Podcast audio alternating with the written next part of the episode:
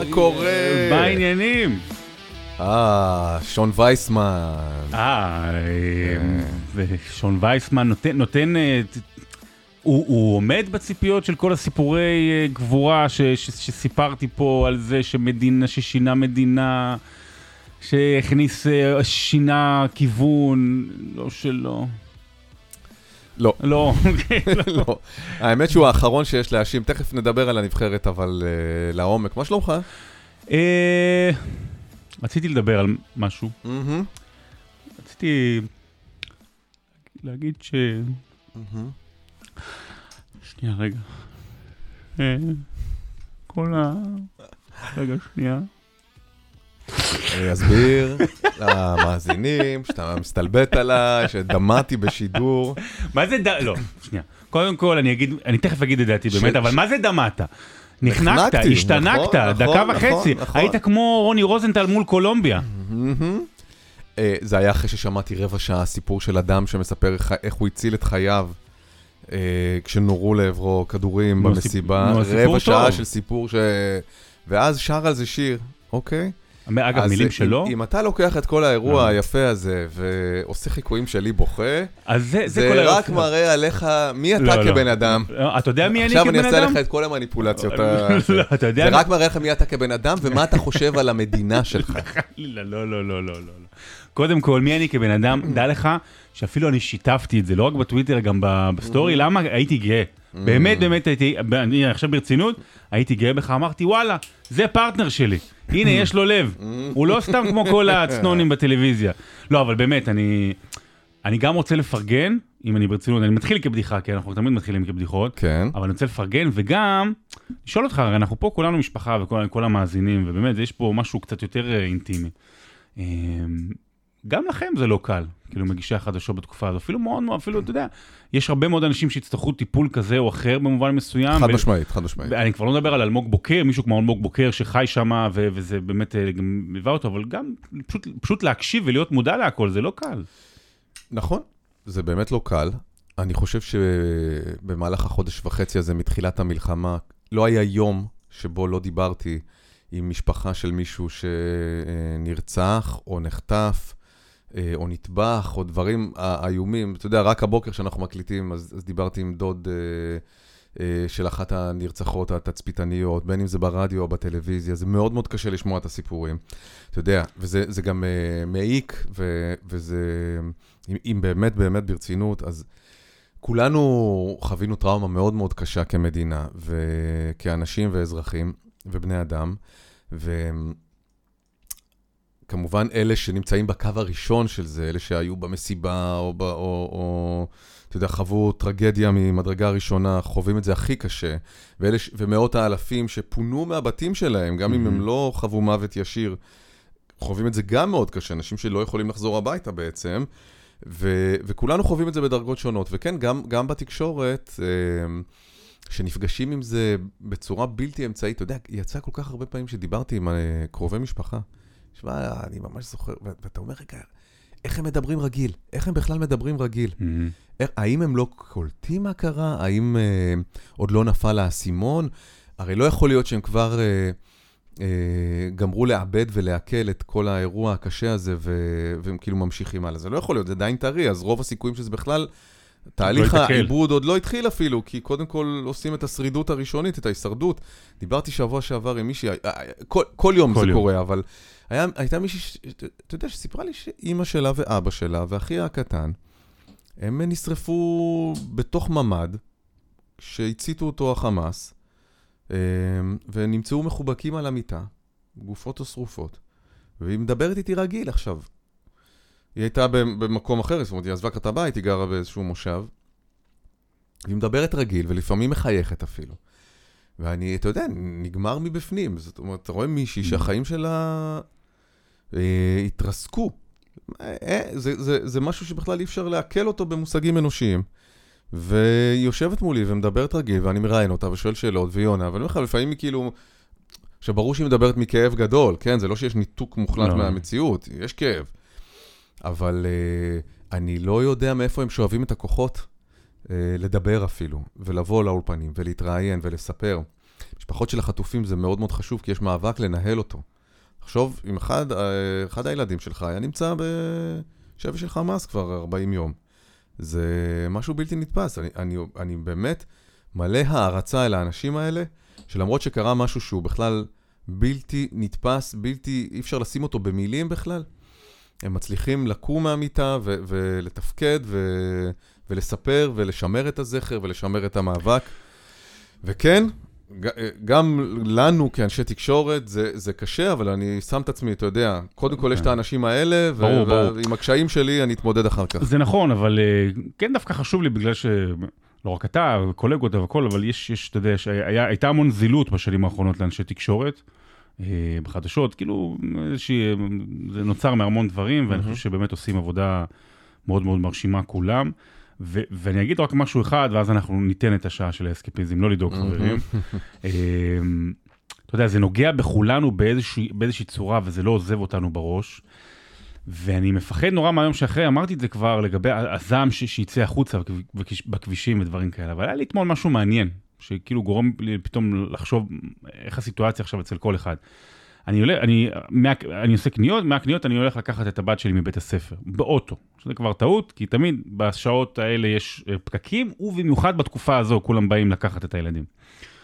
ועומד בכניסה, עומד מישהו על double parking, אתה יודע, על double parking, מחכה לבת שלו, ויש עוד חמש דקות עד שיצאו. ואני, ואני צופר לו, אבל אני צריך לעבור, והוא אומר לי, תעבור, תעבור. עכשיו, אי אפשר לעבור, כי יש מכוניות מהצד השני, ויש קו הפרדה כפול, כפול. ואני צופר, והוא זז קדימה, אני עוקף אותו, אני הולך לחנות במקום מסודר, אני חוזר ברגל, אני דופק לו את המבט, ואז אני גם רואה שאחרי זה הוא עשה עוד פעם רוורס, ושוב חזר למקום. כן. כאילו, לא אכפת לו. עכשיו, יש איזה אינסטינקט ראשוני של... עצבים, זעם. עצבים, של הזעם, ואז אני, ואז אני אומר לעצמי, רגע, אולי עבר עליו משהו, אולי הוא היה שם, אולי מישהו במשפחה שלו קרה משהו. לא שזה, לא שזה סיבה לעשות, אתה יודע, איזושהי אווירה או דברים כאלה, אולי הוא, אולי הוא עכשיו, עכשיו הוא באפטר של 24 שעות מהמילואים. מהמם.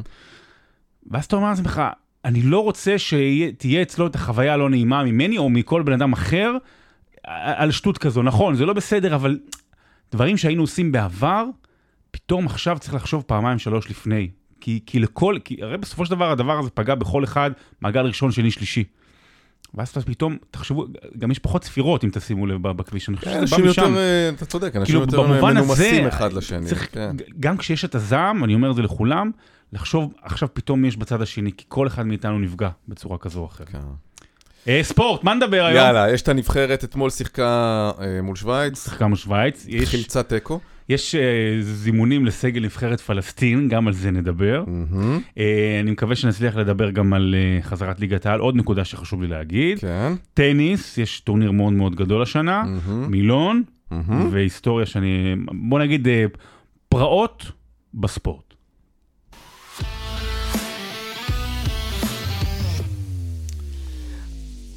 כן, אז, אז באותו ערב שבו אה, ראיינתי את אותו בחור, וגם נחנקתי כאילו בסופו של דבר, אה, מדמעות, אני חושב שהגעתי, אה, מה זה חושב? אני יודע שהגעתי גם ככה כבר אה, טעון רגשית. ואיך אני יודע? כי בדרך לאולפן בנווה אילן, אה, אה, התחיל המשחק של ישראל מול קוסובו.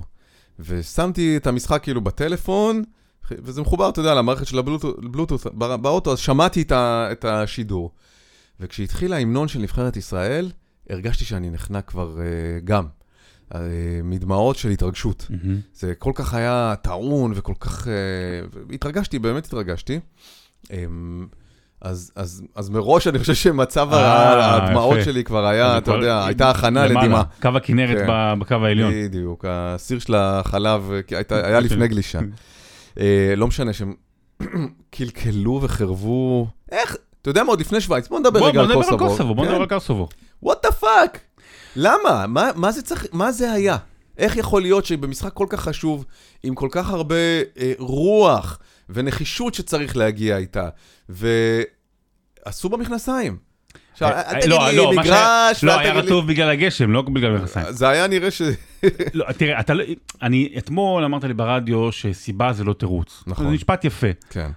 יש הרבה סיבות, הן לא תירוצים. אבל, אבל ספציפית במקרה הזה, אני מחלק את זה לשניים, אבל אני כן חלק אחד, אי אפשר אה, לא לחבר את היכולת של נבחרת ישראל מהמגרש. נבחרת ישראל והכדורגל הישראלי בכלל ב-20-30 שנה האחרונות, וזו אחת המטרויות שלו, אה, מלמדים בעיקר טכניקה. אוקיי, בעיקר מלמדים, מלמדים, מלמדים ילדים, ואני אומר לך את זה ממאמני כדור, כדורגל, בעיקר טכניקה, אה, הולכים על הפן הטכני של השחקן, וזה לאו דווקא נכון. זאת אומרת, יש לך פה שחקנים באמת מאוד מאוד טכניים, אבל צריך הרבה מעבר לזה וחיבורים. ואז במובן הזה, כשאתה מגיע למגרש שכזה, אתה מבטל את כל היתרונות שלך היחסיים מול קוסובו, יחד עם סגנון המשחק של אלון חזן, שכן אה, מתבסס על הנעת כדור, ואי אפשר היה להניע שהכדור, זה באמת היה מגרש נוראי. זה חלק אחד. חלק שני, אני עדיין שם לא חושב שהייתה את אותה תעוזה ורוח קרב שנורא ציפינו מה, מהשחקנים שלנו במעמד הזה ובתקופה הזו, ולהתגלץ' וליפול על, על, על המגרש, ואתה יודע, לצאת, לצאת עם בוץ, לצאת עם בוץ, דיברנו עם דיוויד בקאם לפני שבועיים, נכון. שהוא החולצה הלבנה שלו, כל הזמן הייתה עם בוץ במשחקים מהדשא. אה, וזה לא היה, וזה, ותקשיב, היה יכול להיות 3-4-0 אם לא אה, גלאזר. להם, 3-4-0 אם לא גלאזר. בטח, בטח. אני לא מקבל את זה. נכון, שחקנים טכניים, גם אני דיברתי עם הרבה מאוד מאמני כדורגל, שהם, ו, ואגב, הם יש להם חלק באשמה של מאמני הילדים, שלא מלמדים את המשחק הקבוצתי, ולא נכון. מלמדים את העמידה על המגרש הנכונה, ות, ודברים יסודיים, אה, אה, טכניקה של בסיס של כדורגל, של פס, של הגבהה, mm-hmm. דברים. אצלנו כולם דריבליסטים כאלה סופר כישרוניים, אבל כשאתה צריך, ל, אתה יודע... דריבל הרוחב. להילחם בדיוק בשוחות.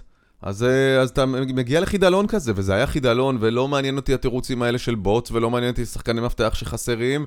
Uh, ההבדל בין ספורטאים טובים לספורטאי על, זה היכולת לתת את המקסימום במצב לחץ. כשצריך, הגדולים באמת, כמו רונלדו למשל, הם, או ג'וקוביץ', שנדבר עליו גם אחר כך, ככל שזה יותר לחוץ, ככל שזה יותר עוין, ככל שזה יותר קשה, הם מתעלים את זה ליכולת והתעלות ברגע האמת. ואצלנו זה משתק. הפחד, הלחץ, כל הכובד של המשקל, גם של הזמן וגם של החשיבות, פשוט שיתקו את הנבחרת. ואגב, המשך ישיר של זה היה גם אתמול במשחק מול שווייץ. בדיוק. זה מה... לא עכשיו שיש איזה סיפור, אתה לא, יודע... לא, אבל ש... המשך ישיר של זה היה גם, גם הצד ההופכי. זאת אומרת, אני... המחצית, אני תכף אספר לך איך אני חוויתי, אבל אני רוצה להמשיך את הנקודה שלך ולומר, דווקא כשכאילו, הרי ההרכב שאיתו אלון חזן עלה, היה הרכב משני, שבעה שחקנים התחלפו, כל השחקנים המרכזיים כמעט ישבו, גלוך, זהבי וכדומה, כי אמרו מה? אמרו, אה, אה, נזרוק במרכאות את המשחק הזה, כי באמת מה שחשוב בסופו של דבר זה המשחק מול רומניה, בתקווה ששווייץ תנצח את רומניה, תכף נעשה גם סדר בדברים הללו, אבל מה קרה? כשאין לחץ, כשאין צורך עכשיו אה, להילחם אה, על המולדת, סליחה, מאמי שלי מתקשרת, אין צורך להילחם על המולדת, אה, דווקא שם, אז וואו, שיחקו כל כך יפה מחצית שנייה. עכשיו, אני לא אומר את זה בזלזול, זה נכון. אני אתמול ראיתי את המשחק, ואני אומר לך שסוף מחצית ראשונה, נכנסתי לי דכדוך. התחלתי להתכתב כאילו עם איזה חבר שאמר לי, אתה רואה, אמרתי לך שכל הקמפיין לא טובים, אתה יודע מה? עזוב, אתה צודק. באמת, אתה צודק. ואז בחצית שנייה שיחקו טוב, לפרקים אפילו טוב מאוד, mm-hmm. היו טובים על נבחרת גדולה כמו שווייץ, שאגב היא במשבר משלה, ודיברנו על זה, באמת נראתה רע. אמ, אבל זה קצת, אני, אני, אני יוצא עם אותן תחושות כמו המשחק ההוא מול רומניה. כן? די, אני, אני באמת, נמאס לי ממחמאות. זה גם מחמאות של מה? תמיד המחמאות בקמפיין הזה, זה הצליחו לחזור. אני אתן לך נתון. די, הם, לא, הם לא היו ביתרון אפילו פעם אחת כל הקמפיין, לא? נגד, נגד הגדולות. לא, עזוב, לא... נגד, כן. נגד אה, קוסובו, רומניה ושווייץ, אלה שלוש היריבויות mm-hmm. העיקריות שלך, השגת בחמישה משחקים שלוש נקודות והובלת אפס דקות. בדיוק. זאת אומרת, יכול להיות שאנחנו נעלה, אבל זה רק מראה על, על, על ה... על ה... אתה יודע מה? על העליבות של, העליבות בעין של הבית הזה. זה גם, ואם נעלה אה, בסופו של דבר, ובוא נזכור שזה יורו של 32 24, נבחרות. 24. 24, 24 נבחרות, סליחה. נכון, המונדיאל מתוך, זה 32. מתוך 55, אה, כבר לא, גם המונדיאל יהיה... יגדילו, יגדילו ל-48. כן. אבל אה, שזה קצת יותר מ-50 אחוז של אה, קצת אירופה. קצת פחות, קצת פחות. קצת, לא. אה, יש, יש 55 מדינות רשומות בוופא שמתחרות. אוקיי, ו-24 עולות. אז 40 אחוז, נגיד 40 וקצת. אה, סיבכתי את כל המספרים, בקיצור. לא, יותר מזה אני אגיד לך, גם אם אתה לא תעלה, יש לך, סיכוי במרץ, כי את פלייאוף ליגת האומות. ליגת האומות, בוודאי. אבל לא לעלות ליורו הזה, זה... מהבית זה, הזה? זאת חתיכת פדיחה. זו פדיחה. ולא מגיע לנו לעלות. עד, כמו שנראינו עד עכשיו, בכל הקמפיין הזה. שתי מחציות טובות. אנחנו לא הנבחרת, אולי הנבחרת הרביעית בבית, אולי. ואתה יודע, אני צריך להכיר בזה. אנחנו מאוד נפעמים מסיפורי ההתעלות ברגע האחרון, ולהשוות, ולחזור מהקבר וכולי. זה, ככה לא עולים ליורו, אתה צריך להוביל, אתה צריך לתת את הטון, לא, אה, שירדפו אחריך, לא כל הזמן לרדוף, והשערים שאנחנו מקבלים הם קלים מאוד, ואנחנו צריכים לעבוד קשה מאוד כדי להחזיר, ובאמת אתמול זה גם לא היה רחוק מזה, שזה ייגמר בהפסד. וגם, וגם תבוסה. עכשיו, ניתן את נקודות האור. קודם כל, דור תורג'מן, וואו. באמת שחקן לא נורמלי ברמות הישראליות. מה שהוא עשה שם, חלילי היה חייב להבקיע את הנגיחה הזו. וגם בהמשך... אל תשכח שגם לשוויצרים היו שני משקופים במחצית. כן, כן, כן, לא, לא, זה היה יכול להיות 3-0 עד המחצית. דור תורג'מן שחקן מעולה. אה, ערן זהבי ואוסקר גלוך שנכנסו, לא תרמו שום דבר. נכון. ערן זהבי, אה, אני מקווה מאוד שהוא באמת יספר את הסיפור שלו ויוסיף עוד פרק לספר הלוואי. הנפלא שיכול להיות עליו, אבל בינתיים במשחק וחצי, לא, שמאז שחזרה, לא תרם כלום. רגע, עכשיו מתחילה קונספציה חדשה, שזה בגלל שהוא לא מקבל את התנאים שלו. בגלל שהוא לא מקבל את החדר לבד, אז בגלל זה הוא לא מספק את אוי, הסחורה. אוי, אבל אוי, זו נו. הקונספציה. בסדר. בסדר, זה מה שרץ עכשיו. נשים ישנים באוהלים. בדיוק. ב- אה. נו. ואני אוסיף שאנטוני טיילור, השופט, הוא אה, עובד ב-BBC וב-BDS. תשמע, אני, אני רוצה מה להגיד משהו לגבי טעויות השיפוט, אני מקווה שכולם ראו. ואשתו מטופלת בשיפא. קודם כל, דבר כזה, אנטוני טיילור, אחד השופטים הבכירים ב- בליגה האנגלית, אה, ובליגה האנגלית, במיוחד בשנה האחרונה, יש צניחה מטורפת באיכות השיפוט, ובמיוחד באיכות עבר. אני אומר לך, בתור מי היו שעוקב. כמה פדיחות ור שהם התנצלו עליהן אפילו. לא נורמליות, כן, באמת, כן. כל הזמן, כל הזמן, באמת, באמת, כמויות מטורפות, אז השיפוט האנגלי ממש לא תואם נגיד לליגה האנגלית. אה, הפנדל היה חייב להישרק. הלוגיקה היחידה שאפשר היה לא לשרוק את הפנדל לנגיעת היד הזו, מי שראה, זה שיגידו בVAR שייתכן והשחקן קודם כל נגע בראש, ומשם זה הגיע ליד. עכשיו, אני אגיד דבר כזה, אנחנו ראינו רק שני הילוכים של זה, וזה גם נורא נורא מהר בירור בVAR. אם לא בטוחים ב-100 אלף אחוז, לא משנים את, ה, את ההחלטה. וההחלטה על המגרש הייתה שאין פנדל. אז אולי הם לא היו בטוחים אם זה נגע או לא נגע, זה דבר ראשון. נראה- אז- כן, ולגבי הנבדל, כן. לגבי הנבדל, ש... סליחה, לגבי השער זה היה גם. שער, זה היה נבדל, שרון. אבל שנייה, זה מה שאני רציתי להגיד, זה היה נבדל. לא, אז, אז אני, וייסמן היה בנבדל, הוא חזר אחורה, ועדיין הוא שרוף בתוך המהלך הזה. לא, אבל זה העניין, זה העניין. אני דיברתי, כתבתי אתמול עם שופט בכיר כן. ישראלי.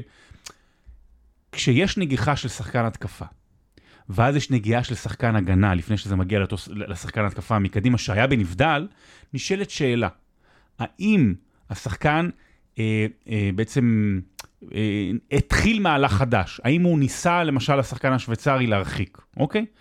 אם זה סתם נגע בו, אם זה סתם נגע בו והגיע לווייסמן, זה נבדל. וזה לפי דעתי מה שקרה. אבל, בגלל שזה לא 100%, ייתכן ובבר פירשו את זה כניסיון להרחקה או, או מהלך או מסירה של השחקן השוויצרי. לכן, לדעתי, זה באמת היה נבדל, אבל זה גבולי. אז בגלל זה לא שינו את ההחלטה על המגרש. אני לא חושב ש... כן, זה היה גבול... סליחה, זה היה גבולי בוודאי. וברגע שזה גבולי, אז בבר לא משנים. לדעתי השער, אה, עבר אישר את זה, אפילו לא קראו לשופט הרי לראות שוב את ה... כן, למרות. שבו, כן, למרות שבVAR, אם כי במצב כזה כן, אבל ברמת העיקרון בVAR זה משהו עובדתי, גם לא מתחו שם קו. וייסמן, אני לא- אתה מסכים איתי שווייס... נכון, אני- היה שם דברים מוזרים. לא שם- לא הראו את הקו בשידור, כן, כן. לא קראו לשופט. יכול להיות שהם לא יכולים למתוח קו, אגב. למה, מה? כי- כי היה שם, יש שם. רגל שהסתירה, לא משנה, יכול להיות שאין את הציוד, לך תדע. אה, לא יודע, יש תקנים, המשחק בינלאומי כזה של נבחרות אה, של וופא זה עומד בתקנים של אה, שידור. אה, אור- אורבן היה שם, ויקטור כן. אורבן היה אורבן. ישר אמר, לא היה אני, תן לישראלים. בוא, החליקו לנו, זה איזן את הפנדל שלו, נשרק, אני חושב שהחליקו לנו בגדול את הוואר הזה. גם בוואר יש פנקסנות, כמו שפעם שופטים היו טועים פה ומאזנים פה. באמת לא מתחו את הקו, לא קראו לו להסתכל. אתה יודע, אתה יכול למצוא באמת את תתי הסעיפים בתקנון של נבדל. אבל וייסמן, נכון הוא היה בנבדל, כש... אה, נכון שזה צריך להיות חלק גוף שכאילו כן. תורם למשחק, הוא היה בנבדל. עכשיו אני אגיד לך מה התיאוריה הוא היה החדשה. בנבדל וגם הוא היה ב, ב, כחלק מהמהלך, כן, הוא כן. היה בנבדל, זה, הוא היה על השער, נו. אני אגיד לך אני מה... לא מתלונן על זה, לא, כן, אבל- זהו. אבל אין בעיה להכיר בזה, כן? אז, אז חלק מה, מה עכשיו התיאוריה, וזה... אני קצת, אני פעם ראשונה קצת שמח עליה, כי זה מחזיר אותי לימים היפים של פעם. של כל השופטים נגדנו, שזה באמת הרבה שנים, אנחנו כל כך נהיינו מאוכזבים מהנבחרת, שאנחנו כבר מאשימים רק את עצמנו, וכבר שנים אנחנו לא מאשימים את השופטים. אני זוכר יור, מוקדמות יורו 96, איך עשו עשרות צילומים ווידאו, לראות האם אבי נימני הוכשל או לא הוכשל נגד בולגריה, שהפסדנו שם 1-0, ואם היינו מנצחים זה היה קורה. חיים רביבו לפני שבוע היה לו איזה פודקאסט, יש לו פודקאסט עם אה, לירן שכנר, אה, הרבה פחות טוב משלנו, סתם לא, אני צוחק על חבר'ה טובים, אה, והוא אמר, אתה תראה, וופא לא תיתן לנו לעלות. וזה מה שתיאוריה עכשיו שנלקחת ברשתות, הנה, אתה תראה, וופא לא תיתן לנו כי לעלות, זה כאב ראש גדול מדי. גם ישראל מאוד צנועה עכשיו באירופה, וגם בגרמניה, וגם... וזה בלאגן ביטחוני גדול. הבטחה מטורפת. ואז אני רק בא ואומר, זה לא זה, זה פשוט, יש שופטים גרועים גם באנגליה. ואם אנחנו צריכים בסופו של דבר, בדקה 87, ל- להתפלל לאיזה גליץ' בVAR, המצב שלנו לא טוב. בוא ניקח אה, את הקדימה עכשיו, מה קורה? כן. תראה, בוא, עכשיו, עכשיו זה הולך כזה דבר. עכשיו הולכים להיות שני משחקים לכולם, עכשיו בעצם המצב מאוזן לכולם. יום שבת, אה, ישראל מול רומניה, קוסובו מול שווייץ. אם אני לא טועה, שווייץ מארחת. עכשיו, בוא, אנחנו לוקחים כהבנה שישראל מנצחת ביום שלישי את אנדורה, אוקיי? מי שלא חושב שישראל מנצחת את אנדורה, אז באמת, אל, אתם יכולים לעבור לח- לקטע הבא באייטם, כי אתם לא חושבים שישראל יכולה לעלות ליור. בסדר. אה, באמת, אם מישהו חושב שישראל לא תנצח את אנדורה, אז, אז חבל שהיא משחקת כדורגל. עד כדי כך. אני לא חושב שהיא לא תנצח, אבל אני גם לא בטוח שזה יהיה קל כפי שנראה. קל, שום דבר בחיים כן. לא קל. עכשיו, זה הולך ככה. אם ישראל מנצחת את רומניה, ושווייץ לא מנצחת את קוסובו, ובהנחה שמנצחנו את אנדורה, עלינו. אם ישראל מנצחת את רומניה, ושווייץ מנצחת את, את קוסובו, אתה צריך ששווייץ תנצח את רומניה. כן, ובגלל זה השער של וייסמן אתמול כל כך חשוב, שזה לא הבטיח לשוויצרים, זאת אומרת, הם, במ... הם יגיעו במתח למשחק האחרון זהו, שלהם. מול רומניה. הם זהו. יגיעו עם צורך לנצח. לא, אלא אם הם מנצחים את קוסובו, ואז בעצם הם... אה, הם הבטיחו את זה, וזה אנחנו מול הרומנים כן, בעצם. ואני רק רוצה לוודא, אני רוצה לראות שוב רק את הטבלה, אז כרגע אה, 16, 16 ו-12, אתה מנצח את רומניה, ושווייץ היא מנצחת איזה 19, אז כן, אפילו תיקו, אפילו תיקו יכול לעזור לרומניה נגד שווייץ. כן, וזה רומניה- בהנחה, כאמור, שניצחת את אנדורה. זה, אני יודע, עשית זה- הקדמה כזאת, בסדר, בוא, זה... זה, אנחנו, כן, אתה אומר, זה אנחנו. כן, עדיין זה נבחרת ישראל. אה, אבל אני, אני, אני כל כך הרבה פחות אופטימי מלפני שבוע, זה העניין. כן, כי באמת, אנחנו בעת הקשה ביותר שידעה מדינת ישראל.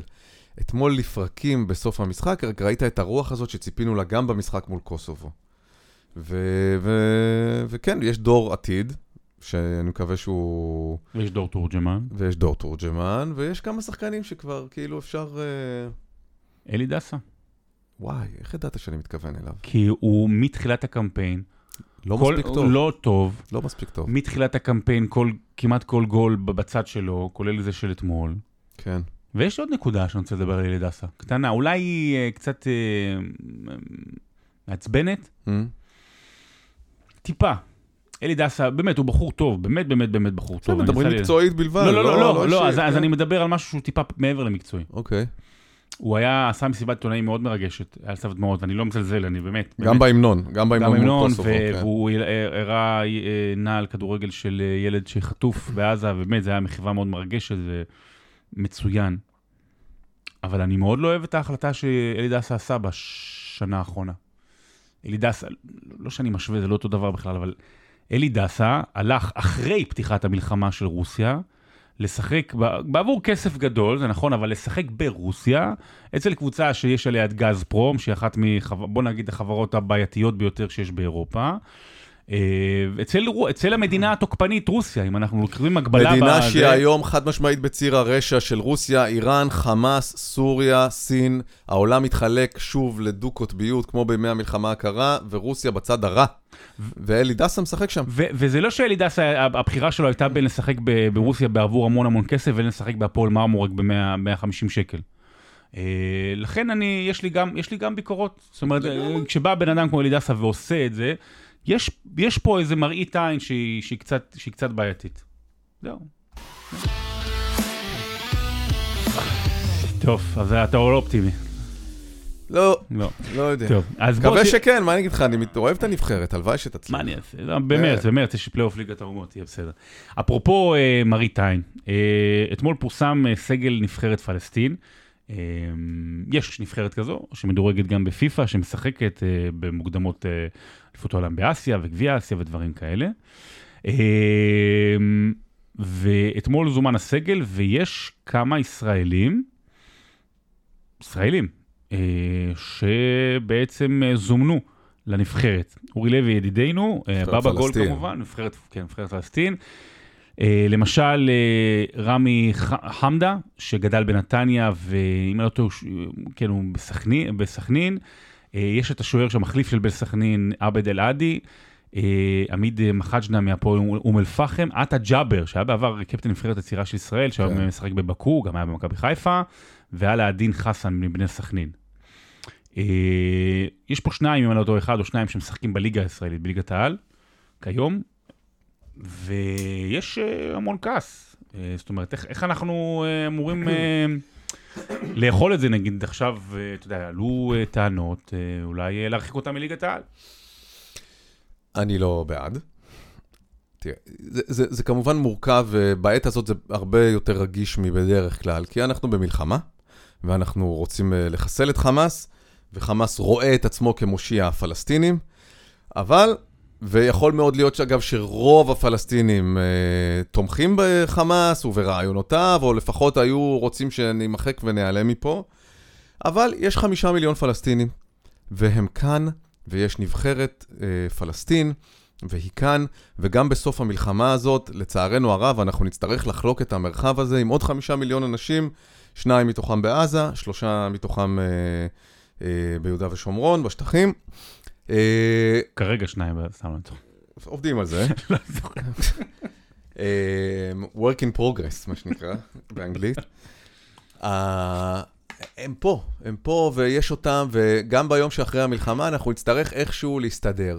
הרי כל הזמן מדברים על זה שצריך גם איזשהו פתרון מדיני בסופו של דבר, אי אפשר יהיה להרוג את הפלסטינים עד האחרון שבהם. המטרה היא להרוג כמה שיותר חמאסניקים, ואחרי זה, יחד עם ארצות הברית, מדינות העולם, מצרים, ירדן, למצוא פה איזשהו פתרון בינלאומי שיקחו את השליטה באיזשהו אה, זה, והאמריקאים מדברים על יצירת רשות פלסטינית חדשה, משודרגת, אה, מאובטחת, מפורזת בעזה בטח, שתוכל אה, להתקיים במרחב האזורי הזה גם לצידנו. הרי בסוף אנחנו לא רוצים לחיות במלחמה עד כלות קיומנו. זה נכפה עלינו, ואנחנו הותקפנו, ואנחנו ללא ספק הצודקים פה בסיפור הזה, אבל כש... מתעלים רגע משלב הזעם והרצון לנקמה וחושבים על העתיד היותר רחוק. אה, אנחנו כאן, הם כאן, ו... וככל הנראה תהיה הגדרה כזאת אה, יותר רשמית ומסודרת של אישות שנקראת פלסטין. עכשיו, נבחרת פלסטין יש כבר מ-1998 בכדורגל, והערבים, אזרחי ישראל, הם תמיד בבעיה, הם בין הפטיש לסדן. הם לא מספיק פלסטינים בשביל הפלסטינים, והם לא מספיק ישראלים בשביל הישראלים, ואנחנו רואים את הקונפליקט הזה אה, מורכב ומסובך בכל רגע נתון. אה, מי שמזמנים אותו מנבחרת פלסטין, אה, שהוא אה, ערבי, אזרח ישראל, אני יכול להבין את זה, אתה יודע, זה, הם, הם, הם עובדים ממה שיש. כמו שאנחנו לוקחים כל מיני יהודים מרחבי העולם כן. ונותנים להם בום אזרחות ישראלית מיידית כדי שישחקו בנבחרת ישראל, ולעיתים עוזרים בגיור של זה. עכשיו, נכון, המצב הוא הרבה יותר רגיש עכשיו כי אנחנו במלחמה. אה, ולכן זה כאילו יותר כואב של מה אתם הולכים למד... לאישות שהיא כאילו האויב שלנו עכשיו. אה, זה סיפור מורכב, אבל אני חושב שבלונגרן, מה לעשות, זה בסדר. יש את הפן האישי של השחקנים, שאתה יודע, אני לא, לא בטוח שרובם או חלקם בכלל חושבים לעומק, במובן הזה של, רגע, אני קיבלתי זימון לנבחרת, נבחרת, כל נבחרת זה אה, מלבד איזשהו, אה, איזושהי חוויה מקצועית, אה, זה גם יכול, אתה יודע, זה תורם, אתה יודע, רגע, הוא שחק בנבחרת, אז זה גם תורם אחר כך מקצועית וגם כלכלית, יש כל מיני עניינים, גם חוזים שקשורים לאם עשית מספר הופעות נבחרת או לא. אה, וכן, אני חושב, בתוך כל הכעס הזה, צריך להבין שיש מורכבות, יש מורכבות גדולה, ואי אפשר להתעלם ממנה. כן, אפשר וצריך לבקש אה, את ההכרה, את, ה, את, את, את ההבנה ש, שאי אפשר להמשיך באותו מצב. אני חושב שגם ערבים ישראלים יצטרכו לשנות משהו בגישה שלהם, יצטרך כן יותר ביטוי עמוק לגבי העניין של רגע, אם אתה חי פה, אז אתה חי פה. אמ, אבל, אתה יודע, וגם, אני, אתה יודע, היה, היה אתמול קצת באז ברשתות, mm-hmm. וכל מיני... כל מיני, אפילו ראיתי, אני לא זוכר מי, זה כאילו, כאילו משפיענית רשת או משהו, איך יכול להיות שיש לו, הרי שלושה שחקנים אתמול, אה, ערבים ישראלים, פתחו כן. בנבחרת ישראל הבוגרת ולא שרו את ההמנון, איך יכול להיות שלא שרו את ההמנון? שוב, זה לחזור על מנטרה ישנה, אה, לא ריאלית, אה, מטופשת. אה, לא, אה, ערבי לא יכול לשיר נפש יהודי הומיה, לא יכול לשיר. עצם זה ששחקן ערבי לובש את המדים של נבחרת ישראל ומייצג את ישראל... ונלחם ומנסה, ומנסה לנצח, וחלילי ואבו פאני. כן, עצם זה, זה, זה, זה ממש לא מובן מאליו. כמו שאנחנו, כן. אה, מסתכלים על שחקן ישראלי בגטל, אומר רגע, הוא משחק בנבחרת פלסטין, ואנחנו מעלים שאלות, אני בטוח שגם אצלו, אולי, אולי בחברה, בקהילה, אולי, שואלים, רגע, למה עכשיו, בתקופה הזאת, אתה מייצג כן. את, את נבחרת ישראל? רמזי ספורי, שמשחק גם בטורקיה. אמ, ואני חושב שצריך להעריך את זה בתקופה הזאת. אתה יודע, ויחד עם זאת, גם עכשיו אני הולך מהצד השני, לפני שנייה, בשיחה הקודמת, דיברנו, העברנו ביקורת על אלי דסה שהולך לשחק ברוסיה, אוקיי? ורוסיה היא אומנם תקפה את אוקראינה, אבל היא לא תקפה את ישראל, ו- וגורמים פלסטינים כן תקפו את ישראל. אז, אז, אמ, אז על אלי דסה אנחנו מעבירים ביקורת, אבל על עטה ג'אבר לא. מעבירים, בגלל זה אלינו. אני אומר, אבל, זה... אבל כן. אנחנו עונים על התשובה, וגם על אלי דסה גם יש תשובה. במובן הזה שבסוף זה, זה החלטה של בן אדם וזה קריירה של בן אדם, ואתה לא, הוא לא, זה לא שהוא מצטרף לצבא הרוסי, ויש מורכבויות, וגם לא מצטרף, על, זה. גם דיברנו על זה בזמנו כן. עם קטר ועם חברות ועם בעלים אה, מפוקפקים מרוסיה ומארצות הברית.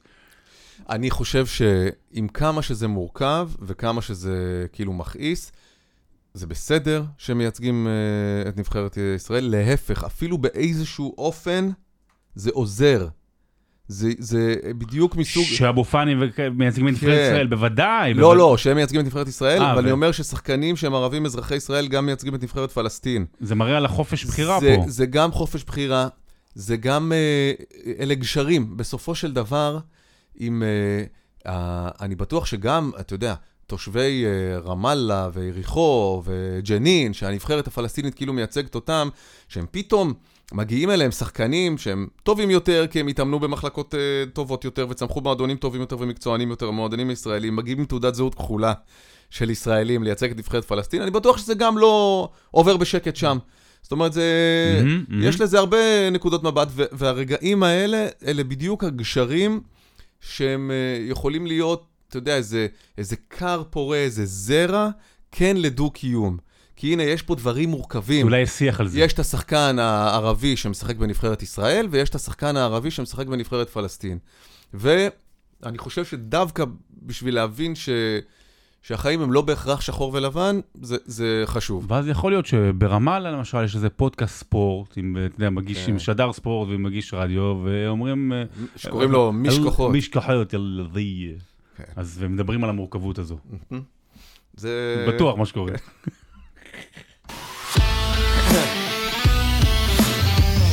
סיפרת לי שהמילון נורא מתאים לנושא הזה, אז אתה רוצה עכשיו מילון או נכון. נעבור? אז יאללה. כן. אה, אתה יודע מה? לא. בוא... לא, אז אני רוצה, אנחנו בסדר בזמן, כן. אני רוצה להעלות נקודה. אני רוצה להגיד לך שאני מרגיש פה שיצרנו לעצמנו מעטפת אה, נורא נעימה. כשאני אומר אנחנו, אני אומר אה, אנחנו פה שנינו, וגם המאזינים. אני חושב שמי שכבר מאזין לנו, ואנחנו בפרק 29, יש מצב.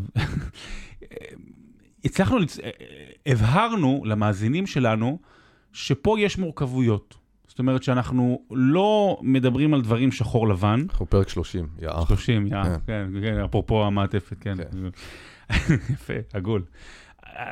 מבינים כבר שאנחנו כן מתעסקים במורכבויות, שאנחנו לא ננסה לתת אה, כותרות סתם לשם כותרות, שאנחנו לא נעשה, לא בגלל, אה, גם לא בשביל הכותרות וגם לא בגלל אה, שאנחנו עצלנים, עכשיו איזה sync כזה נחתוך, אתה יודע, עשר שניות פה, עשר שניות שם, טל ברמן אומר, אלי דסה הוא חתיכה, אתה יודע, דברים כאלה בשביל להוציא, שיהיה, שיהיה ויראלי, traffic, אנחנו לא בדיוק. אנחנו לא צריכים traffic, לא. אנחנו פה בשביל המוצר האיכותי. בדיוק, לא, כן. אבל אתה יודע, לנסות קצת משהו מי אחר. מי צריך האזנות?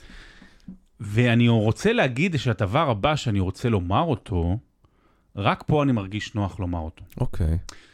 אמ, ברשתות החברתיות, לא רק טוויטר, בעיקר טוויטר, אבל רשתות חברתיות, ואני גם רואה את זה עכשיו גדל קצת בפייסבוק, במקומות אחרים, אה, יש לפעמים בונטון, ומי שמתנגד או נותן דעה אחרת, ממש יש עליהום חזק עליו. ואני מודה, בגלל כל המורכבויות והרגישויות, אני ממש, לא אגיד מפחד, אבל uh, לא בא לי. לא בא לי להיכנס לזה בתוך הרשתות החברתיות. אבל כן בא לי להגיד את הדברים, אז אני אגיד את זה פה.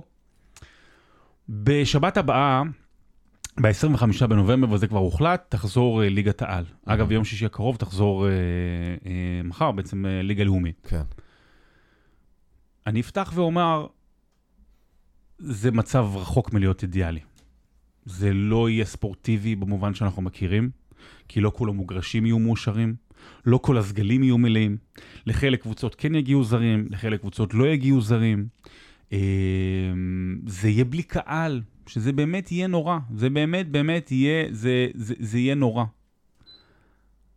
ועדיין אני בא לומר שכל מי שמתחיל עכשיו קמפיין נגד החזרת הליגה, בגלל שזה, לא, אי אפשר לשחק ככה ואין כדורגל בלי קהל, ואני לא מדבר רק על טוויטר, אני רואה אפילו פתאום אוהדים שאומרים אנחנו נמחה ואנחנו לא נעשה ככה ונבטל מינויים, ואלה נבלות ואלה נבלות, ונגד הטוטו ונגד ערוצי הספורט. שוב, אני עובד בצ'ארטון בערוצי ספורט אחת שמשדרים את זה, תכף אני אתן את הנקודה האישית שלי, אבל כל מי שמנהל קמפיין כזה, יש לו אפס סולידריות.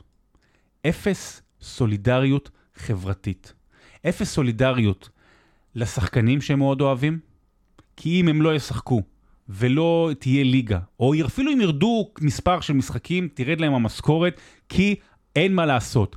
ההכנסות של הליגה מורכבות מנכון קהל אוהדים, שאת זה נגיד המדינה יכולה לכסות, מהטוטו, שאין מה לעשות, הוא צריך את המימון מהימורים על המשחקים, זו כן. נקודה גדולה יותר. וכן, מ-120 מיליון שקל, נדמה לי, לשנה, שזכויות השידור, הן של ספורט אחד והן של ערוץ הספורט, משולמות על הליגה.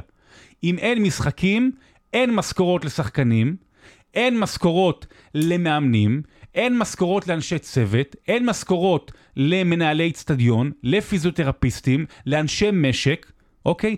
אין משכורות לאנשי סאונד בטלוויזיה, אין משכורות לצלמים, וכן הלאה וכן הלאה וכן הלאה. לכן מדובר באפס סולידריות חברתית, שבאים, שזה בא מתוך המחשבה המאוד מאוד אה, נעימה ויפה של אה, כדורגל הוא, הוא מרגש והכל טוב ויפה, אבל שטומנת בחובה גם המון ילדותיות, שאומרת...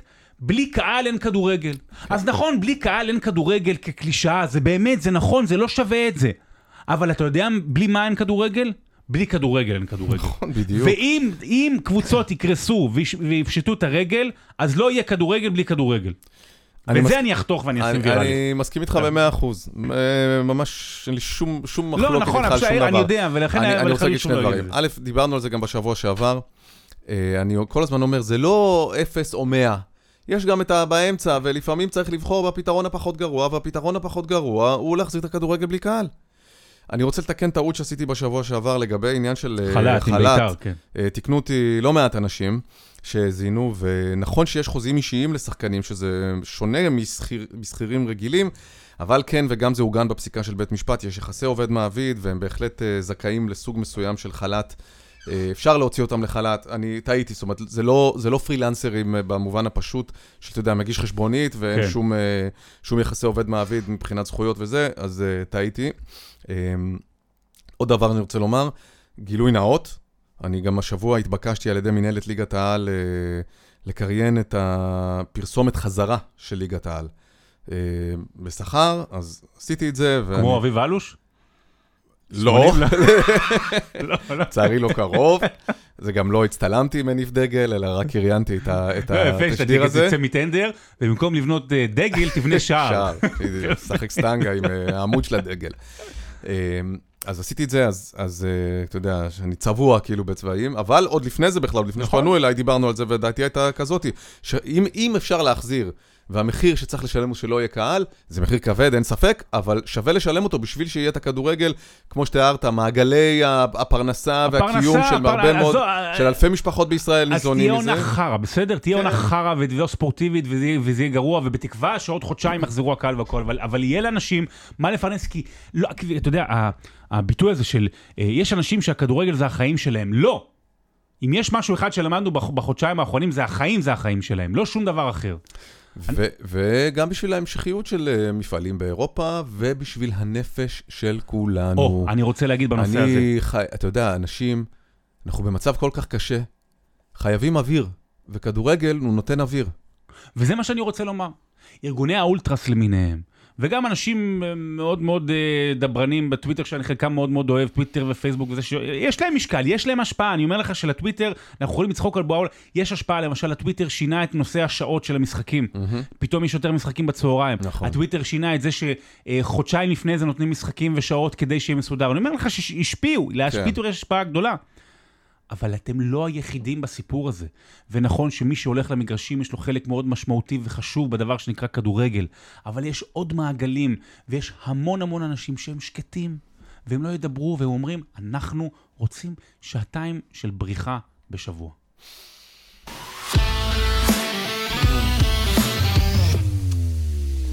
איזה היה שם, נתתי, אה? לא, לא. היה חשוב, מה- חשוב, אני- אני כן. אני, I have a dream של אה, לות- מרטין לותר בדיוק. קינג נתתי שם. לא, כי זה, אני באמת מעצבים, אבל אני לא לא רוצה להגיד, לא, אני באמת, לא, לא, כי אני מבין את הרגישויות. אז אמרתי, פה, מי שישמע, יבין את המורכבות. כן. אה, ואתה יודע מה, אני אוסיף מורכבות על מורכבות, גם חשוב שיש שיח ציבורי, שיש כאלה שאומרים ככה, ויש כאלה כן. שאומרים ככה. אנחנו גם פה, אה, חשוב לשמוע את הקולות. אנחנו לא. בעזה. אה, המילון. המילון עוסק היום בקונפה. אה, ואני מי זו? אסביר. בדיוק. חתיכת קונפה. אה, דיברנו על הסיפור הזה של שחקנים בנבחר... ב- בליגה הישראלית שזומנו לייצג את נבחרת פלסטין. אז אמרתי לעצמי, רגע, אנחנו כאילו מתייחסים לקיום של נבחרת פלסטין כמשהו אה, מובן מאליו וידוע, והיא משחקת במפעלים אסייתיים, והיא מוכרת על ידי פיפ"א, למרות שפלסטין זאת לא מדינה. ו... אתה אומר את זה כעובדה, לא כהתרסה. כרגע אין מדינה, יש רשות פלסטינית, יש לא, לא, אני אוטונומיה. אומר, זו כן. עובדה, כאילו... אה, אה, פלסטין היא לא מדינה. אתה יודע, כל האנשים האלה שצועקים פרי פלסטיין בעולם, הם באמת חושבים שהייתה מדינה פלסטין שאנחנו כבשנו. אבל פלסטין מעולם לא הייתה מדינה. המקסימום שהם הגיעו אליו זה אה, אה, רשות, סוג של אוטונומיה, בחלקה ביטחונית, בחלקה גם לא ביטחונית. והלכתי קצת אחורה להסתכל, וראיתי שבעצם ב-1998, אה, פיפ"א הכירה רשמית בפלסטין כמדינה. זאת אומרת, בנבחרת פלסטין, כנבחרת שמייצגת את מדינה, אה, והיא הייתה אחד הגופים הראשונים שהזדרזו להכיר ב... בפלסטין כמדינה, למרות שפלסטין היא עדיין לא מדינה, אבל יש משמעות לזה, ברגע שפיפ"א מכירה, אנחנו יודעים שפיפ"א היא בעצם הממשלה של העולם. יש היא- קול. אה? זה נותן לה עוד קול, שאתה יודע, נותן לה מי שהיה נשיא אז, זה ספ בלאטר. גם, גם זה, נכון, יש יושב ראש ההתאחדות הפלסטינית, הוא מצביע, משקל לא זהה ליושב ראש ההתאחדות הישראלית, או כל... אה, היה את ההוא המפורסם הזה שהיה שר ספורט. אה, נכון, שכחתי איך קוראים לו. שהיה לו את המפגש עם אבי לוזון. לא ג'יבריל, לא, לא ג'יבריל רג'וב, לא, לא, לא. ג'וב זה בעזה, אבל... זה אה, מישהו אחר שהוא כזה אחד, אה, וואי, שכחתי השם. לא, לא תכף. אני אבדוק, תמשיך, תמשיך, אני לא, לא, לא, תקשיב, עזוב את אוקיי, הטלפון. כמו אשתי. אה, בקיצור, זה היה נראה לי מוזר, נבחרת פלסטין היא כבר משחקת בעצם אה, כמה עשרות שנים, מ-1955. אה, שמונה שנים בלבד אחרי שהוקמה מדינת ישראל, כבר הייתה אישות פלסטינית, כמובן, זה היה תחת, יהודה ושומרון היו תחת כיבוש ירדני, עזה הייתה תחת כיבוש מצרי, אבל הייתה נבחרת פלסטין שהוכרה רשמית ב-1998. ואז אמרתי, רגע, בואו אולי נצלול לתוך כל העולם הזה של אה, ישויות שהן אה, לא מדינה, אבל הן שואפות להגדרה עצמית, או שהן אה, נדחות על ידי העולם, אבל הן רואות את עצמן אחרות מהמדינה אולי שכבשה אותן, אולי שהן רוצות להשתחרר ממנה. אתה יודע, אנחנו מכ- מכירים מקרים כאלה, אפילו מהעולם המערבי, כמו קטלוניה למשל. מחוז קטלוניה של ברצלונה וקבוצות אחרות בליגה הספרדית, הוא מאוד לאומן, וספרד אה, שולטת בו, וכבר אפילו היה משאל עם. אין פרי קטלוניה? יש. From the river to the... למה אתה חושב שהקתולים כל כך מזדהים עם הפלסטינים? כי הם, יש להם את אותו נרטיב משותף של... אה, של- כן. של אה, נכבשו, של העם כן. כבוש. אז מסתבר שיש הרי כמה איגודי כדורגל. אנחנו מכירים את פיפ"א, נכון, זה האיגוד העולמי, ויש איגודים אזוריים. יש את אה, וופא של אירופה, יש את אה, OFC של אוקיאניה, יש את AFC של אסיה, יש את הקונמבול של אה, דרום אמריקה, יש את הקונקקף של אמריקה, ויש את הקאף, שזה של אפריקה. Enters קונפה. אה, באמת? כן. קונפה זה. בעצם הנה השם לפרק. הקונפדרציה של התאחדויות הכדורגל העצמאיות. The Confederation of Independent Football Associations. מסתבר שבדיוק זה, בדיוק מה שחיפשתי, יש דבר כזה, ולא הכרתי את זה. ראשי תיבות, קוניפה, כן? Uh, זאת פדרציה ספורט בינלאומית שמנהלת ענף כדורגל לגברים וגם לנשים, לכל הנבחרות שלא משויכות לפדרציה בינלאומית uh, אזורית כזאת Mm. או אחרת. כלומר, לא בוופא, לא בקונקקף, לא ב... אבל הם תחת המעטפת הכללית של פיפא? או. אתה שואל שאלות טובות. תודה. Uh, בעצם, אני, ותכף אגיע לזה, קונפה יש, הוא ארגון גג בינלאומי, ויש בעצם שתי, אה, שני טורנירים גדולים שהוא מארגן. את האליפות העולם, את המונדיאל של קוניפה, ואת אה, אליפות אירופה. יש את היורו של זה נקרא. אליפות העולם לקונפה? המשרדים של אה, הקונפה נמצא, נמצאים בשוודיה. רציתי לתת פה בדיחה, אבל טוב. שאמרת. מהר, אוקיי? אה, יש 38 חברות בקונפה. אה, שזה בעצם קוניפה, כן, אבל לא בסדר. אה, עכשיו, מה זה חברות? הן מוגדרות כממברס, הרי זה לא countries וזה לא states, אלא או members או entities, כלומר אישויות. מהמם. והעולם הרי הוא עולם uh, מופלא, עם המון המון uh, סכסוכים טריטוריאליים, והמון המון שאיפות לא ממומשות, ומי שעוקב אחרי קצת חדשות חוץ, אני הייתי בהלם לגלות איזה גופים, איזה אישויות נמצאות בתוך קוניפה, שהם... זה שמות מתוך uh, מדור uh, חדשות החוץ. אתה הוותיקן? שומע את, uh, את uh, אתה יודע, כתבי החוץ מדווחים על uh, מהומות וזה, מלחמת האזרחים פה, בום, זה, זה מהאזורים האלה. איך אתה נהיה חבר בקוניפה? אתה קודם כל לא יכול להיות uh, חבר בפיפ"א. אה. אתה לא יכול להיות חבר באחד האיגודים שהם מתחת לפיפ"א, הרי פיפ"א זה ארגון על של כל האיגודים האזוריים, ואתה צריך לענות על תנאי אחד לפחות מהקריטריונים הבאים, um, להיות מיוצג בוועד האולימפי, לא. אחד מהם, זאת אומרת, אני עכשיו אקריא רשימה של תנאים, זה לא אומר שאתה חייב להיות מיוצג, אוקיי? אה. תנאי אחד לפחות, או בוועד של הספורט שאינו אולימפי, או שתהיה אישות מתפקדת עצמאית דה פקטו, אה, עם טריטוריה, עם אוכלוסייה, עם ממשלה אוטונומית, אה, הכרה דיפלומטית של לפחות מדינה אחת שחברה באו"ם. אמ, אוקיי? לא להיות. חברה באו"ם, אלא שלפחות מדינה אחת שחברה באו"ם מכירה. יש עוד שורה שלמה של כל מיני תתי ממש, יש אה, הרבה אופציות, כאילו, המון המון. להיות חבר שטח בוועד הבית. אוטונומי כחלק מטריטוריה. או שהאישות מיוצגת, וזה באמת התנאי הכי נמוך, שהאישות מיוצגת במילון של מועדון המאה למטיילים. כלומר, כאילו סתם מישהו הכניס את זה ל... יש מועדון מטיילים, למטייל? מועדון מטיילים של אה, אנשים שטיילו בלמעלה מ-100 מדינות. ואם השם של הטריטוריה הוא בתוך המועדון הזה, אז את יכולה להיות חברה בקוניפה. יש או. מועדון של... מועד כאילו... כן, יש תיירים מקצוענים כאלה שהם, אה, החיים שלהם זה לעבור בכמה שיותר מדינות. אז יש מועדון המאה של עברו אנשים שטיילו אוקיי, בלמעלה מ-100 אוקיי. מדינות. אם, הרש... אם הטריטוריה הזאת היא מוכרת על ידי מועדון המאה כנספרת, הבנתי. אוקיי?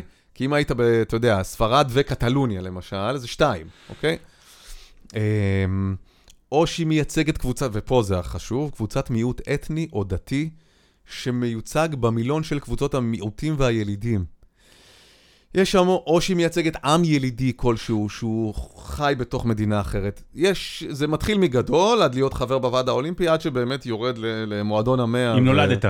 משהו כזה. אמ, לפני שהייתה קוניפה, שהוקמה ממש לפני כעשר שנים, התחרויות בין הישויות האלה התקיימו במסגרת גביע העולם של ויבה, זה נקרא. אה, הוא- זה זה התחיל מ-2006 עד 2012, אבל אז הקימו את קוניפה, הם הוציאו משחק מחשב שנקרא פיפא ויבה 24? עכשיו יש קוניפה 24. אז כאמור, יש שתי תחרויות, אליפות העולם זה המונדיאל של קוניפה והיורו של קוניפה.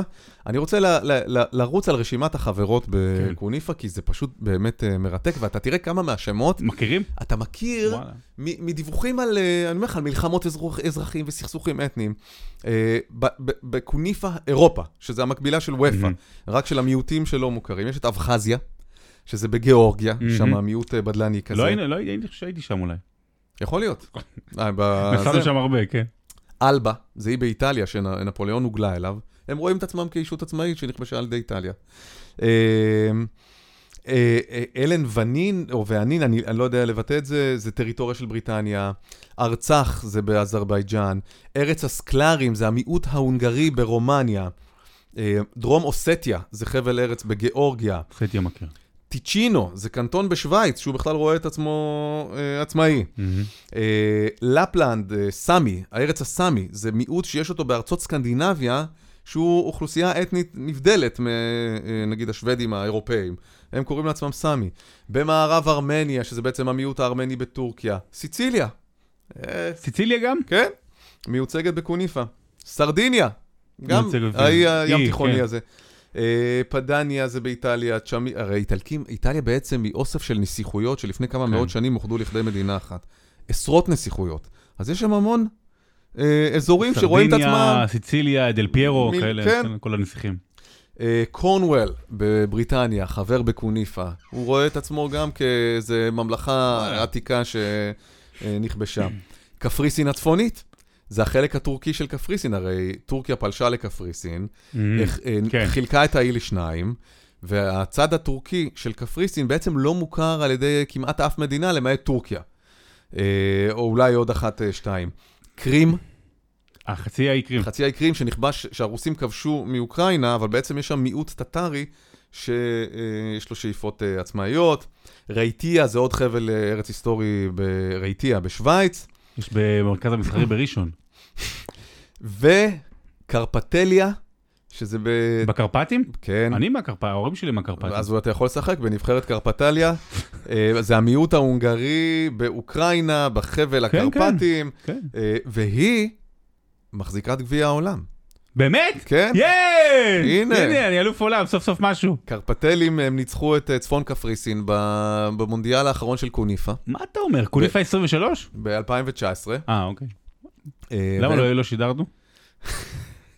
אה, שאלה טובה, דבר עם כאן. קובי, כן. אה, אז אלה באירופה, באסיה יש לך את עזד קשמיר, את טיבט שנכבשה על ידי סין, את התמילים, יש המורדים התמילים, אני יכול לשמוע את, אתה יודע, עמנואל אלפרין מדבר על כורדיסטן. כל המקומות שאיתי אנגל היה בהם. כן, כורדיסטן הרי היא לא מדינה. כורדיסטן, לא, היא לא מדינה לא עצמאית. לא, יש, היא בסוריה, היא בטורקיה, כולם אה, קראו אותה. יש היום איזושהי, בעקבות הפירוק של עיראק וזה, ו- ומלחמת האזרחים בסוריה, יש איזה סוג של אוטונומיה כורדית שנקרעה מכמה מדינות, מהמם.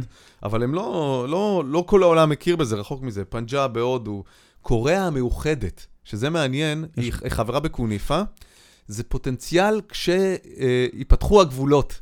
זה נבחרת של פוטנציאל.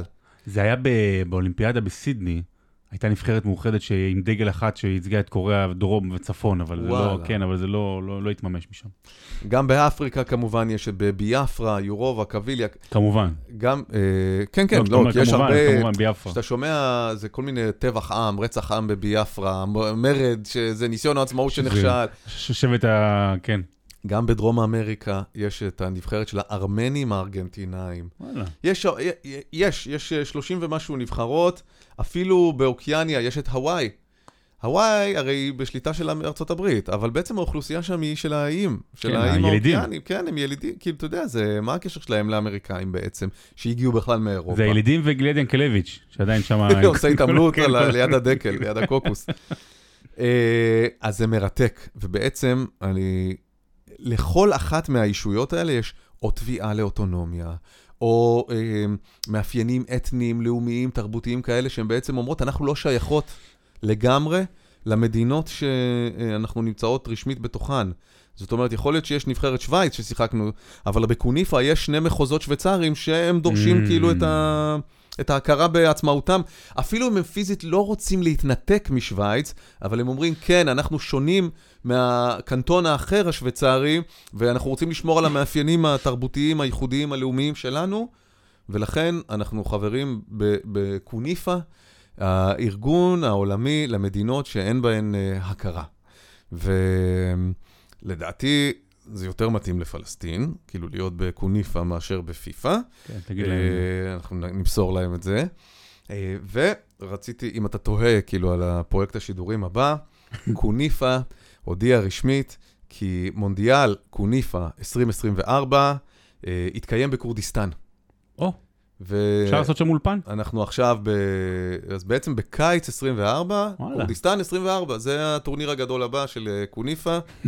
אתה יכול לקחת כמה חבר'ה ונראה לי, עם איך- תגיעו לחצי גמר בקלות. עם איך שישראל נראית, רק לשם נוכל להגיע. תגיד, מה אתה אומר? כמה זמן אנחנו כבר? נראה לי אולי נשאיר אה, ג'וקוביץ' לשבוע הבא? אוקיי. כן? כן. כן, לא, כי אני, יש עכשיו כן, טורניר כן. גמר, יש טורניר גמר סבב עד יום ראשון, אני מקווה שהוא... אתמול, יגיע. זה- כן, זהו, איש כן. משחק, תסתכלו אם אתם לא מאזינים. זה אחלה טורניר.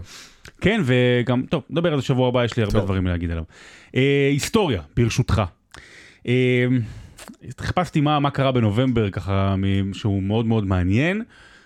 אמרתי, אני אמצא איזשהו סיפור שולי, קטן, אבל אתה יודע מה? מצאתי את הסיפור, שאני אגיד לך את זה כך, טל, המשמעותי ביותר ב-NBA במילניום הנוכחי. עד כדי וואו. כך, קרה בנובמבר. לא סדרת גמר, ולא, קרה בנובמבר. אחרון? אז לא, זה? לא, אה. אבל נובמבר היסטורי. אה, רגע היסטורי, רגע נכון. כן. חשבתי דני אבדיה מתלונן שלא מסרו לו, כזה. זה, אנחנו נדבר על זה שבוע הבא. אמ, תראה, צריך להגיד את ה-NBA אה, לאורך שנים הייתה אה, ענף אמריקאי, יחסית באמריקה לא מספיק פופולרי. זאת אומרת, אה, הוא היה שלישי, רביעי, לפעמים יותר מזה לדברים אחרים. אבל כשדייוויד סטרן הגיע ל-NBA באמצע שנות ה-80, וכמובן מייקל ג'ורדן ולארי בירד ו- ומג'יק ג'ונסון, לאט לאט זה הפך להיות משהו גדול, והדרימטים והכל גדול. אבל אה, זה ענף שהוא יותר מענפים אחרים, מייצג מאוד מאוד מאוד את הקהילה השחורה. זאת אומרת, מרבית השחקנים שו, בו, אה, גם בגלל אה, דרך החיים, העובדה שנגיד הרבה יותר קל, אה, הרבה יותר זול, גם לשחק נגיד אה, את הכדורסל ברחוב, ככה מאשר רוקי קרח, למשל. אה, וגם הקהילות שבהם הספורט הזה היה פופולרי, וגם מבנה האתלטיות, אז אה, הליגה מורכבת ברובה משחקנים אה, שחומי עור. ולאורך השנים היה גם צורך לנווט, אתה יודע, הרבה שחקנים שהגיעו מהשכונה, מה- מהגטו, מה שנקרא האמריקאי. ונגיד אמצע, סוף שנות ה-70, תחילת ה-80, הייתה תקופה מאוד מאוד אלימה ב-NBA, המון המון סמים, המון המון פשע. ובתחילת שנות האלפיים, משהו מזה חזר, קצת. הייתה למשל קבוצה מפורסמת, פורטלנד טרייל בלייזרס, שקראו לה Jail Blazers, כי כל אחד מהם עצרו אותה, או על, אה, על אה, מריחואנה, אז בזמנו זה היה אסור, או על נהיגה ל- לא, טוב, לא טובה, ודברים כאלה, אז הרבה נכנסו לכלא ויצאו. אה, היו כל מיני אירועי אלימות בליגה, היה בחודש, אה, בקיץ ב-2003, את סיפור האונס של קובי בריאנט, כל מיני דברים כאלה, והיה את אדון אלן אייברסון. אלן אייברסון, שהיה אחד השחקנים הגדולים של הליגה באותם שנים, בחור מאוד מאוד מוכשר, ואחד שגם כמעט היה לכל, ה- היה לו סיפור, אה, קטטה מפורסמת בבאולינג, כשהוא היה בן 16, שהוא כמעט אה, הרג מישהו, הרג לא? מישהו, סיפור מורכב משלו. בסוף הוא לא נכנס לכלא הרבה זמן, אבל הוא הגיע ל-NBA והיה מאוד מאוד מוכר ומפורסם שם. ודייוויד סטרן התחיל בשורת חוקים קטנים כגדולים לנסות uh, לביית טיפה את הליגה. ולמשל, אחד מהחוקים היה נושא הלבוש, הלבוש. הוא אמר, סליחה, הוא אמר uh, uh, שבעצם uh, נגיד אסור להתלבש כמו ששחקנים רוצים, צריך לבוא עם חליפה ועניבה, וזה נראה היה כמו קריאת תיגר על הליגה, על, על השחקנים השחורים. והשיא של אותו מאבק, והשיא של ההחלטות של דיוויד סטרן לצאת נגד זה, הגיע ב-19 בנובמבר 2004. פתיחת העונה, אה, דטרויט פיסטונס מארחת באובורן הילס, ב- סליחה, בפאלאס, ככה זה נקרא האולם, בעיר אוב- אובורן הילס, אה, את אינדיאנה פייסרס. קודם כל זה היה משחק מאוד מעניין במסגרת אה, המזרח, זה גם היה מקום שבו אה, שנה שעברה, עונה לפני זה, זה היה גמר המזרח, שחקנים מאוד מאוד מוכרים ומעניינים. המשחק עצמו לא היה כל כך מעניין. 54 שניות לסיום, אה, אינדיאנה הובילה 97-82. המשחק למעשה היה גמור. רון ארטסט, דמות מוכרת מאוד, שלימים אה, יהפוך את שמו למטה וורלד פיס, ביצע עבירה קשה על בן וואלאס. בן וואלאס היה הסנטר של דיטרויט פיסטונס, בחור מאוד מאוד קשוח, גדול, חזק, היה התמודד אחר כך באותה שנה גם נגד שקיל אוניל בגמר, וזכו. ועשה עבירה קשה, בן וואלאס קיבל את זה קצת יותר מדי קשה ממה שזה היה, והתחיל לדחוף. הייתה תגרה ודחיפות ומכות, ואני גם אומר את הדבר הזה בהקשר מי שראה השבוע את דריימונד גרין מגולדן סטייט ווריורס חונק את רודי גובר ממינסוטה טימברוולבס, ובאמת זה הורחק לחמישה משחקים. והייתה תגרה, היו דחיפות, וקורה, קרה, בטח מישהו היה נענש, מורחק למשחק כזה או אחר, אבל בסדר. נדמה היה שזה עומד להסתיים. ואז רון ארטסט אה, נשכב על, המס, על שולחן המזכירות. גם באופן קצת מתסיס, אבל הוא בעיקרון אה, הוא נשכב שם ואמר, אה, אוקיי, אה, נגמר האירוע. ומהיציע הושלכה הכוס שתהפוך להיות זריקת הכוס אולי המפורסמת בתולדות הספורט. אחד מאוהדי דיטרויט זרק כוס מלאה בקולה, שפגעה ברון ארטסט, והוא איבד את זה. איבד את זה. הוא קם משולחן המזכירות ורץ למעלה לשורה העשירית לדעתי, והתחיל להתאגרף עם אחד האוהדים. עכשיו, למרבה הפלא, זה לא היה בכלל האוהד שזרק, אבל הוא פשוט תפס מישהו והתחיל לאגרף אותו. ואז באו עליו שני אוהדים אחרים. ואז ג'רמיין אוניל אה, מאינדיאנה פייסרס עלה וגם התחיל להילחם איתו. ואז מהומת אלוהים של משהו כמו 6, 7, 8 דקות. הורידו אותם בכוח ומושרים את רון ארטסט למטה וקוראים לו את החולצה, השחקנים כדי אומרים לו תרד. ואז אוהדים, אין משטרה, אין אבטחה, אף אחד לא מנסה לעצור את זה. נכנסים אוהדים לפרקט, מתחילים קרב אגרוף עם רון ארטסט, ראש בראש. דטרויט עיר קשוחה. דטרויט עיר קשוחה, דטרויט נכנסו כל המשחק בנימים של אה, אינדיאנה, גם אינדיאנה אגב עיר מאוד, אה, מדינה מאוד מאוד קשוחה. ככה דקות, אחד השוטרים כמעט בא וריסס גז פלפל על רון ארטסט, ואחרי מהומת אלוהים, שחקני אינדיאנה מובלים לחדר ההלבשה עם כוחות אבטחה גדולים שמגיעים, וזה באמת אחת התמונות הזכורות. בקבוקים וכוסות ופופקורן וכיסאות הושלכו על רון ארטסט ועל שחקנים אחרים. ולתגרה הזו הגיע השם המאוד מאוד מפורסם, Malice at the Palace. שים לב על העונשים, רון ארטסט הורחק לעונה שלמה. אה, סטיבן ג'קסון, שגם היה הוא זה שעלה למעלה ליציע, 30 משחקים. ג'רמיין אוניל, 15 משחקים. עוד כל מיני שחקנים, 5, 6, 7 שחקנים. ומאותו רגע השתנתה הליגה. ולמה אני אומר לך שזה הכי משפיע? כי מאותו רגע דיוויד סטרן, שאז עדיין היה commissioner, אמר, זהו, אני לא רוצה שיהיו דברים כאלה יותר.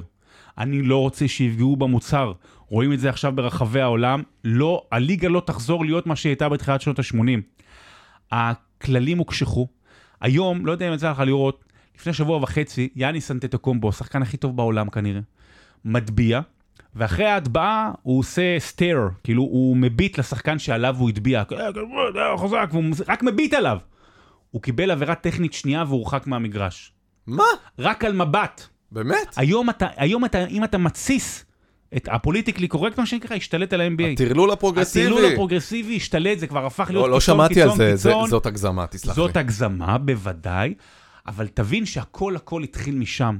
ועוד ועוד חוקים שניקו את הליגה ו- ו- ושיפו אותה, וזה קרה ממש בשבוע הזה לפני 19 שנה. טוב, מעניין. כן, לא, לא, זה, יש על זה גם. סרט, אם יש ב-yes, אני ראיתי, ראיתי את הסרט. יש בסרט הסרט, סרט מעולה. אה, ממש... דו- דוקו אה, ספורט מעולה. כן, כן, האנשים עצמם מדברים, אז זה מגניב. כן, לגמרי. טוב, סיימנו, שרון. בנימה אופטימית, התחלנו ברע ונסיים בטוב, ויהיה טוב, ונעלה ל... רגע, אז שבת, אה. שבת רומניה. שבת רומניה, שלישי אנדורה, או רביעי או חמישי ניפגש, נשב פה. נראה לי רביעי כבר, אני אם אנחנו, שיהיה טרי, שיהיה טרי, אני לא? אנסה, אני אנסה, תן לי, כן. אולי אתה יכול ב-12? מאמי שלי, זה עוד פעם... אה, לא, לא, זה עניינים אחרים. תגיד לי אם אתה... אתה- בוא, תישן אחרי הרדיו אני ואז כבר אומר ניפגש. לך שלא. אה, אתה מעדיף את העבודה שלך עליי. אה, אפס סולידריות אתה. תשמע, צריך... אה, מישהו מתפרנס מהדמעות האלה. בדיוק. אה, יאללה, תודה לכם. ביי. להתראות.